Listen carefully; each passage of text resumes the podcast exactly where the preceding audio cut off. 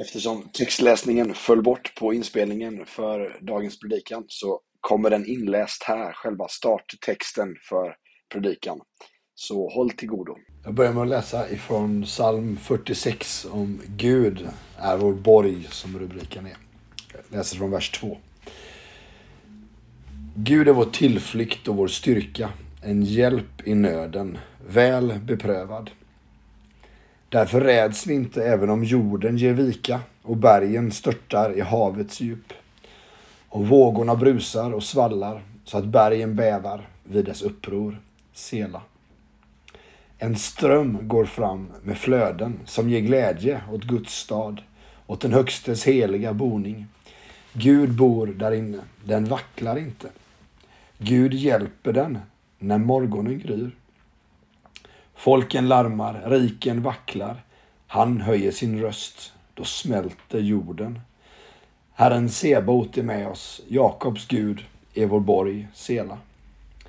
Kom och se Herrens verk. Häpnadsväckande saker gör han på jorden. Han stillar strider över hela jorden. Han bryter bågen och bräcker spjutet, bränner upp vagnarna i eld. Bli stilla och besinna att jag är Gud upphöjd bland folken, upphöjd på jorden. Herren Sebaot är med oss. Jakobs Gud är vår borg. Sela. Men det jag vill prata om idag handlar om andligt självförtroende som attraherar. Någonting åt det hållet, tänker jag. För jag tror att det händer någonting när de här orden ifrån den här salta texten till exempel får slå in i våra hjärtan. Och Gud får bli allt för oss. Man kan fundera på om man kan prata om självförtroende vad det gäller andlighet. Självförtroende handlar ju någonstans om att vara trygg, eller hur? Ofta då i sig själv när man pratar om självförtroende. Och då får man ju fundera på vad som orsakar den här tryggheten. Eller om du inte är trygg, om du kämpar på det området, vad gör att man är otrygg? Vad är det som orsakar det? Det är ju så i mötet med varandra när du träffar människor i kyrkan här idag till exempel så påverkar vi varandra med den utstrålningen som finns i våra liv. Visst är det så? Och om någon spelar och låtsas vara trygg så märks det jämfört med om någon är trygg. Det är bara så att vi läser av varandra och vi känner av i mötet med människor. Om det finns liksom en sann, en autenticitet, liksom en äkthet eh, i grunden kring det vi säger och det vi vill utstråla om vi låtsas så önskar jag att vi ska vara en sån gemenskap där vi vågar se igenom det och vågar ställa lite jobbiga frågor till varandra så att vi kommer närmare varandra. Inte för att vara jobbiga, utan för att visa kärlek, för att älska varandra, för att ge uttryck för att vi på riktigt bryr oss om varandra. Det är det vi ska göra i kyrkan. Där var du Andreas, jag tittade efter dig men jag såg dig inte. Du satt ju framför näsan på mig. Vi är inte här i kyrkan idag för att pumpa upp vår tro eller vår, eh, vårt självförtroende som en ballong. Det är inte alls det som vi är ute efter. Vi ska inte få varandra att tro och låtsas någonting som inte stämmer och som inte är på riktigt. Men det som är skönt med en människa som har hittat tryggheten i Gud framförallt då, det är att man behöver inte attackera andra människor med sin tro, utan man kan i trygghet dela med sig utav det som finns på insidan. Det är en väldig skillnad. Du kan ju träffa en väldigt ivrig evangelist som vill pracka på dig ett budskap. Men vad är det ett uttryck för? Jag tror att vi kan hitta ett sätt och en ton som människor faktiskt attraheras av. vad det gäller att dela med oss av vår tro till andra människor. Den som är trygg behöver inte gå till attack. För att bli en människa som kan vara ledd av anden som kan gå med ett andligt självförtroende så behöver vi vara trygga i grunden som vi står på.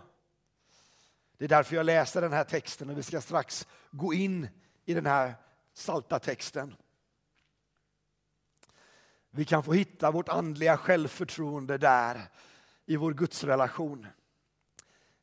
Kan vi få ha våran trygghet. Och jag tror att det är det mest attraktiva som finns faktiskt för människor år 2022 som du möter i din vardag.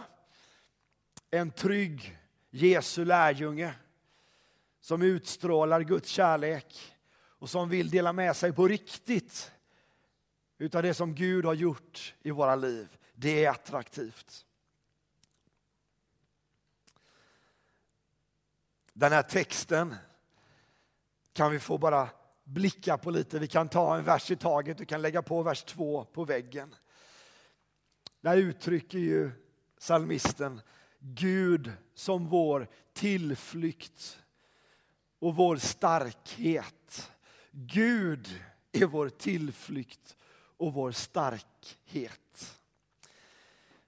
Tänk att du och jag kan få hitta en plats att fly till när livet stormar, när saker händer oss i livet som vi inte riktigt vet hur vi ska hantera.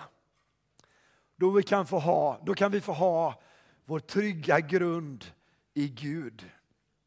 Han kan få vara vår starkhet. Han som ska strida för oss. Han som har sagt att han vill gå före oss. Han som har sagt att han har betalat priset på sitt kors för att vi ska få leva tillsammans med honom. Och så står det att han är en hjälp i nöden. Och inte bara liksom en hjälp som lyckades någon gång, utan han är väl beprövad. Om du läser i din bibel i, från perm till perm så kan du se hur människa efter människa vittnar om att det funkar att lita med Gud.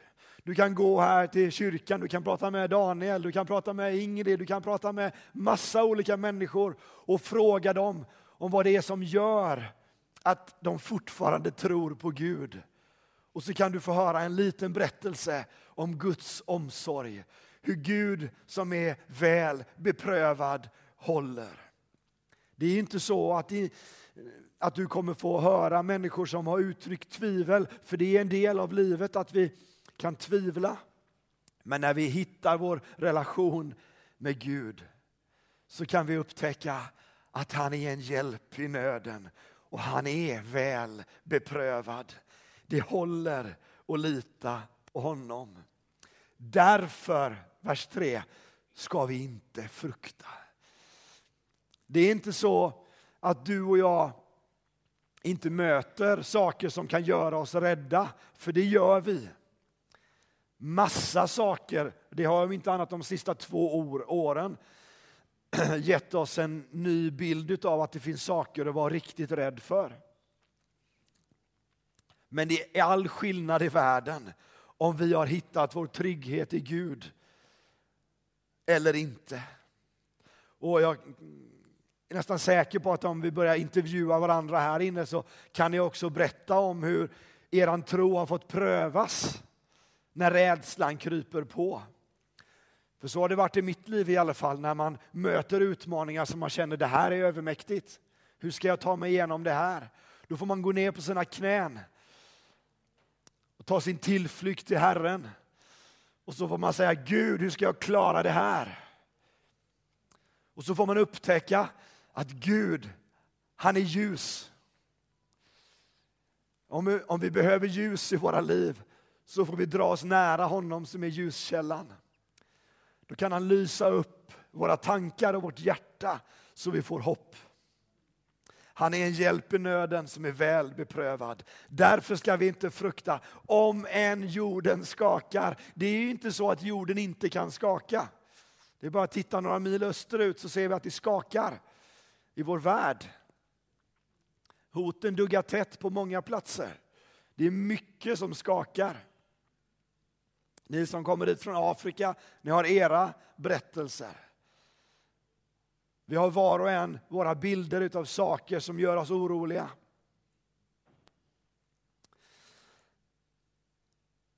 Och även om det är saker som gör oss oroliga i livet så håller det och ta sin tillflykt till Herren. Och så kommer det här ordet sela som är någon form av paus där man får tänka efter, begrunda och vända sin blick till Herren. Och vi behöver de här pauserna. Tack! Jag har redan fått en halstablett, jag ska nog ta mig igenom den här dagen. Jag har en fotbollsmatch att coacha i eftermiddag också. Det kommer nog gå bra, jag får vara tyst. Det gillar domaren. Sela.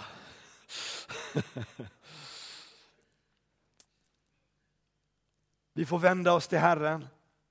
Vi får ta vår tillflykt till honom, för han är en sann borg.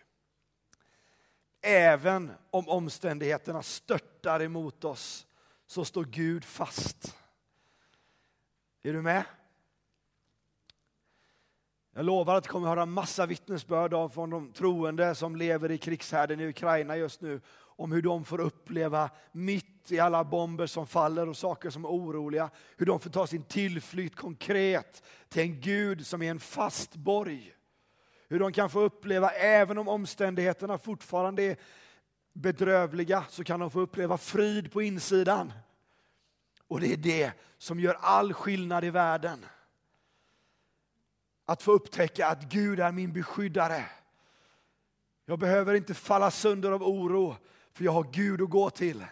Jag har mina fötter på den fasta klippan. Jag får lita på honom.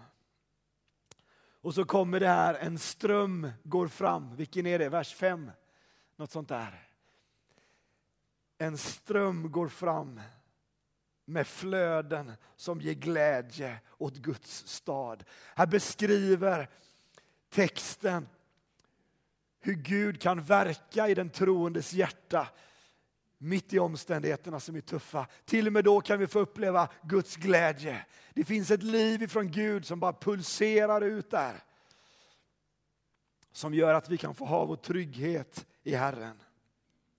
En ström som ger glädje åt den högstes heliga boning. Gud bor där inne. Ja, vem är den här staden? Ja, var, Gud, var Gud bor, det vet vi. Han har tagit sin boning, inte i trä, hus av trä och sten, utan i hjärtan av kött och blod. Eller hur? Har du sagt ditt ja till Jesus så har Guds ande flyttat in i dig och då bor han i dig. Då är du Guds stad, han får bo hos dig. Och du får upptäcka att det finns kraft att hämta mitt i tuffa omständigheter.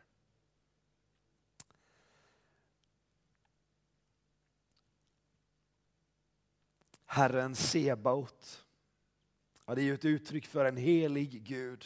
En Gud som ingenting kan rubba. En Gud som står fast i sin karaktär. En Gud som är den han är. Oavsett omständigheterna så är Gud densamma. Väl beprövad. Många människor som har satt sin tillflykt och sin tillit till honom och det funkar att lita på Gud. Jag börjar ju bli av den åldern så att jag kan säga att jag har levt några år med Herren. Jag har inte riktigt fattat det själv hur gammal jag är egentligen, men jag har ju faktiskt levt många år med Gud och det funkar. Jag är så tacksam för att mitt liv får vara tillsammans med Jesus, annars hade jag inte överlevt. Man kan få uppleva kraft och styrka mitt i tuffa omständigheter. Gud är vår borg. Jag tror inte att vi ska gå igenom hela den här salmen utan jag tänker så här, den här veckan som kommer så kan du ta psalm 46 och så läser du den på måndag. Och sen blir det tisdag så läser du psalm 46 igen. Och så läser du den på onsdag och så läser du den på torsdag. Och så läser du den varenda dag den här veckan. Och så får den här texten landa i ditt hjärta. Hur Gud vill vara din borg, din tillflykt. Vi ska läsa texten ifrån Ordspråksboken. Jag ska strax släppa in dig. Jag är sugen på att höra vad Gud har lagt på ditt hjärta. Han har nämligen bett Andreas ge en liten berättelse ur sitt liv om vad Gud har gjort i hans liv idag. För det är det jag vill att det här ska landa i. Det står så här i Ordspråksboken kapitel 18 och vers 10. Herrens namn är ett starkt torn. Den rättfärdige skyndar dit och får skydd. Vi får skynda till Gud och vi får få skydd hos honom. Det finns så många texter som beskriver vem Herren är. Och jag älskar den här beskrivningen om Herrens namn som ett starkt torn. För vi alla, vi har ju behov utav att få Guds beskydd i våra liv. En trygghet, en trygg plats att fly till där vi kan få hämta kraft, där vi kan få vara trygga. Jag tänker så här. För att du och jag ska hitta någon form av andligt självförtroende så handlar det om att du och jag behöver hitta vår identitet i vem Gud är och hur han ser på dig och mig. Vem han är för oss. Då kan du och jag bli trygga i att vi kan få gå med honom. Så vi behöver spegla oss i Gudsordet. Allt för ofta så speglar vi oss i våra andra devices, va? våra mobiler och vi speglar oss i alla möjliga intryck som vi får ifrån saker som inte är så sunda. Men vi behöver spegla oss i Gudsordet. Där finns det en klippa utav värderingar. Det finns en sann Gud som visar sin karaktär för oss och som vi kan få spegla oss i, som vi kan få bli identifierade i vilka han, vem han är och vilka vi är i hans ögon. Gud vill ge dig din trygghet. Gud vill bli din tillflykt.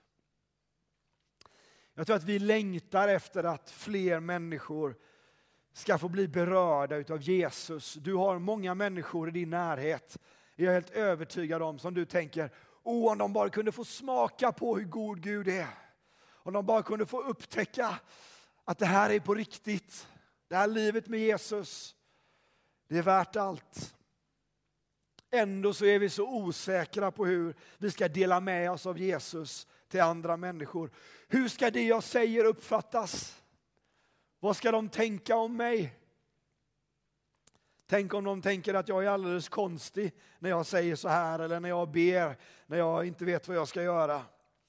Eller att jag talar i tungor för jag inte vet vad jag ska be.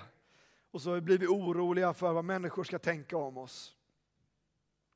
Tänk om de inte vill umgås med mig längre när jag säger att Jesus har gett mig trygghet. Ja, men jag tror på Jesus och jag tror att det fungerar. Tänk om de inte vill träffa mig längre efter det. Och så funderar vi på vad är det vi ska säga till de andra människorna egentligen? Vad ska jag berätta? Jag kan ju inte allting om Bibeln. Jag är inte så duktig på teologi. Jag vet inte hur jag ska förklara hur det här med skapelsen och vem Gud är, hur det funkar riktigt. Men då finns det en del nycklar som jag ska landa den här predikan i. Men innan jag gör det så vill jag släppa fram dig Andreas och så får du berätta för oss vad Gud har lagt på ditt hjärta. Jag heter Andreas, jag är uppväxt i Ryd. Min pappa var bonde och eh, redan som um, ung så skulle jag lära mig köra traktor och eh, Gud var med mig. Men eh, genom en olyckshändelse så fick jag se att Herren beskyddade mig genom den olyckan. Det säger att jag skulle backa och tömma en kärra eller en skopa med gödsel. Och det var en massa stenbumlingar bakom mig och traktorn gick så fort så han inte bromsa. Och traktorn for upp på den här stenhögen med ena hjulet och traktorn vände åt höger.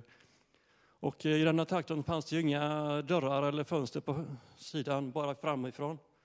Och eh, jag landade mitt på gräsmattan, eller på gräset. Och jag hamnade, hamnade inte under, som tur var.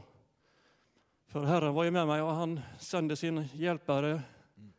Och eh, på det sättet har han nog fört mig framåt till frälsningen. Och jag döpte mig i en liten församling i Alafors som ligger en bit här bortifrån. Och det fanns inte så mycket ungdomar som det finns här. Och jag fick eh, komma med i eh, Guntorps SMU och där fick jag även känna andra ungdomar och de tog med mig till teamlägren. Och där fick jag lära känna Herren djupare och djupare. Och jag fick eh, lämna mig på nytt. Jag blev född på nytt, som man säger i Afrika. För många afrikaner säger bli född på nytt och lämna dig till Jesus och få en starkare tro på honom. På det sättet har det även varit för mig. Jag fick komma på ett eh, läger med team med evangelisation i Kina där eh, det var starka möten. Herren berörde många ungdomar och Herren berörde över mig. Och eh, där fick jag lämna mig på nytt. Herren kallade mig till Afrika. Och eh, genom en kvinna fick jag frambära ett budskap. Och det träffade mig starkt i hjärtat. Och jag fick en passion för Afrika. Och efter några år så eh, kom jag till Afrika. Inte genom någon församling utan genom en skola på Viebäck och jag fick träffa en bra klass med ungdomar och en bra lärare som heter eh, Roland Björkestedt. Jag fick lära mig lite swahili genom sånger och en tjock engelsk bok på, engelska och swahili. Men det var inte rätt för mig som talar dålig engelska. Men eh, jag fick lära mig sången i alla fall och eh, jag var rädd innan jag skulle åka till Afrika. Hur ska det gå? Men genom, jag fick läsa i Bibeln i Jesaja står att Herren ska trösta mig, han ska bevara mig, beskydda mig. Och han ska få ge mig kraft som örnen ger. Han flyger uppe och ger ungdomar kraft på nytt. Mm, och eh, genom det här livet så har Herren börjat tala till mig. Han talar genom helig ande. Helig ande är, är våra hjälpare. Han eh, för oss på nytt genom nya segrar. Han eh, för mig och, och eh, på olika kampanjer genom Troskristnas mission. Han förde mig till Rwanda. Jag fick se eh, hur Gud berörde människor och fick möta människor och hela människor från sjukdomar. Amen. Amen. Han eh, hade ungdomar, massa trevliga möten där människor fick eh, möta Jesus på nytt. Och på era missionsäventyr fick jag även träffa och känna en pastor som heter Shani. Han eh, bodde på ett läger, på ett, eh, en missionsgård. Där och då eh, sa han till oss att vi ska komma ihåg hans fru och led av en sjukdom som malariasjukdomen. Och hon fick föras till sjukhus den dagen. Och den dagen började Herren tala till mig att jag ska, vi måste gå iväg och be för, för pastor Charlies fru. Och eh, till slut så fick jag gå fram till eh, min lärare Roland och jag måste sticka iväg och be för pastor Charlies fru för hon är sjuk. Och Herren manade mig. Jag kunde inte sitta still. Nej. Där och då fick jag lämna den här eh, skolan och då ser jag plötsligt hur pastor Sean är på väg till bilen. Och jag springer fram till honom. Stopp, stopp, jag måste följa med dig. Jag måste följa med dig. Jag måste be för din fru. Där och då, eh, jag satt och bara grät på den här resan. Till sjukhuset där.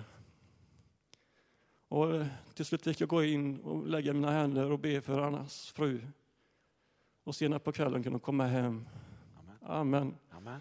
Herren hörde bönen. Amen. Och eh, senare fick jag träffa min fru i Alingsås och hon är från Kongo. Wow. jag fick eh, senare flytta ner till Skåne och hon bodde där nere också. Och eh, fick eh, hjälpa afrikaner och hjälpa dem att hitta hem och bostad och lägenheter. Och, och till slut så blev mina föräldrar och hennes föräldrar dåliga. Vi visste inte var vi skulle ta oss vägen. Vi skulle leta efter bostad och vi kollade på bostad i Sollebrunn. Och vi budade så mycket det gick. Mina föräldrar sa fortsätt att buda, fortsätt, fortsätt. Och till slut eh, en dag så ringde mäklaren. Ja, ni har vunnit eh, den här eh, kampen. Och jag sa till min fru, skynda dig, skynda dig, nu måste sticka till Alingsås för att vi ska skriva på det här köpekontraktet. Men under färden så eh, kom Nadine till Kristianstad och eh, vi fick slänga ner våra kläder i resväskorna. Det tar ungefär tre timmar eller fyra timmar att åka till Alingsås. Men mäklaren sa, vi kan ta, jag kan komma och möta dig i Kållered. Och, eh, under tiden fick jag ringa till Swedbank. Men Swedbank sa, du måste skriva på en klausul. Vad är det för någonting? Klausul, en friskrivningsklausul. Det är inte lätt hur man ska skriva på kontrakt och köpa hus. Och när jag kom till Falkenberg så, så, eh, så måste jag ringa till mäklaren. Aha, du måste eh, skriva på en friskrivningsklausul. Vad menar du? Jag har en friskrivningsklausul. Banken vill att skriva på en friskrivningsklausul. Nej, det går jag inte med på, sa hon. Åh, vad ska man göra? Vi var helt uppgivna. Ska vi inte ha det här huset i, i Sollebrunn? Men till slut så kom det en annons om ett hus i Skepplanda. Halleluja! Ja, men... och, och den här bank, en annan bank ringde nästa dag och sa, ja, vi har hört eh, ett samtal med dig och du har talat sanning. Så vi går med på detta att vi höjer eh, ditt, eh, den här, eh, så att du kan gå med på 3,3 miljoner.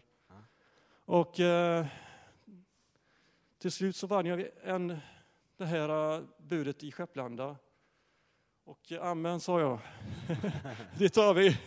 Ja, så bank gick med och efter ett tag så hamnade vi i Skepplanda och äh, jag blev så berörd att se alla afrikaner här och på något sätt så är Gud med i detta. Mm.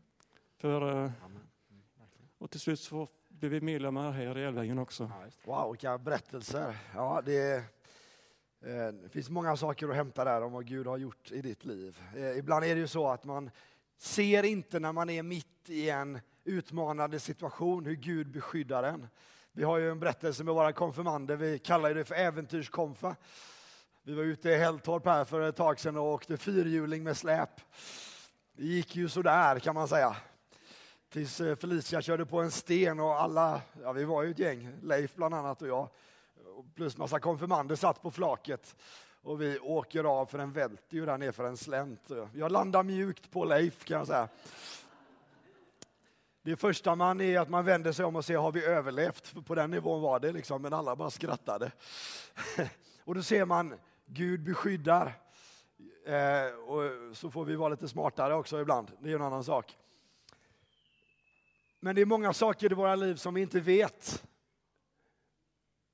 när vi har haft änglar som beskyddar oss, när Gud håller sin hand över våra liv så att vi undviker saker som kunde gå snett annars.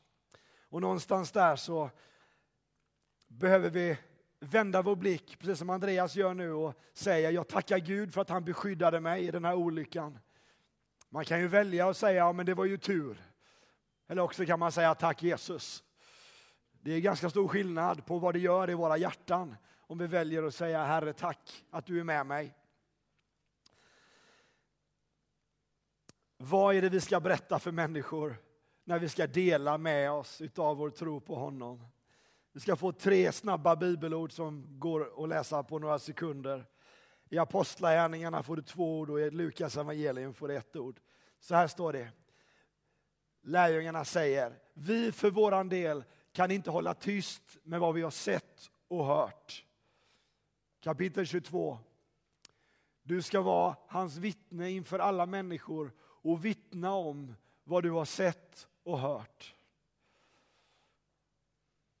Och så läser vi Lukas kapitel 7. Han svarar, gå och berätta för Johannes, det är Jesus som säger det här, vad ni har sett och hört.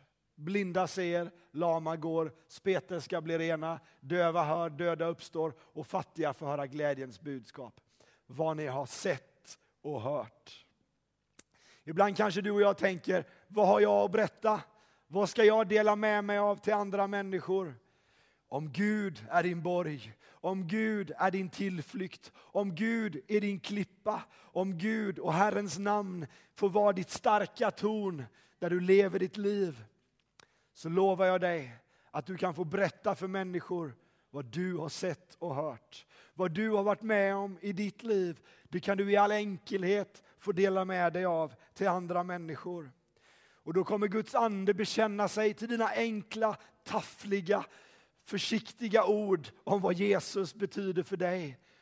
Och så kommer människor att bli berörda utav det som är äkta i våra liv. För det är så här att sprängkraften i det kristna livet sitter inte i hur präktiga du och jag är, hur lyckade vi är. Utan sprängkraften i det kristna livet sitter i Guds närvaro i våra liv. Och går han med dig och vi lyckas vara tillräckligt bräckliga lerkärl så att det är han som syns i våra liv så kommer han att beröra människor genom ditt enkla vittnesbörd. Genom att du säger, det här var jag med om och jag tror att Gud höll sin hand över det här. Det här upplevde jag och jag bad till Gud och det här hände. Jag åkte till sjukhuset och la händerna på hans fru och hon blev frisk. Vi kan få i all enkelhet göra det som den helige Ande manar oss till. Det är det här äventyret som du och jag kan få leva i som kristna. Som inte handlar om att du och jag måste alltid försöka vara så där perfekta. Utan det handlar om att du och jag, vi har liksom kastat vårt ankare till Herren och vi sitter fast där. Och händer det någonting så har vi ett fast själens ankare som är krokat fast vid Kristi kors. Och det är honom vi får lita på. Då kan vi stå fasta oavsett hur människor omkring oss vill påverka oss. Gud kan få vara vår tillflykt. Vi kan få hitta vårt självförtroende, vårt andliga självförtroende i Herren själv. Och då kan vi i all enkelhet få stå här ute på gatan och säga, ja, men om du vill så kan jag få be för dig. Eller i ditt hem, vid ditt köksbord när någon berättar någonting för dig. Men vänta nu innan du går, kan inte jag bara få knäppa mina händer och be en enkel bön för dig? Eller så kan du för dina kollegor få berätta, ja, men när vi hade den här jobbiga situationen i min familj så gjorde vi så här och vi knäppte våra händer. Det kan du också göra. Dela med oss av det som Gud har gjort i våra liv. Då tror jag nämligen att under kommer ske i ditt liv. Det finns så många berättelser här om att Gud är en närvarande hjälp som är väl beprövad. Han är ett fast, han är fast mark under våra fötter och Herrens namn är ett starkt torn. Han vill vara din tillflykt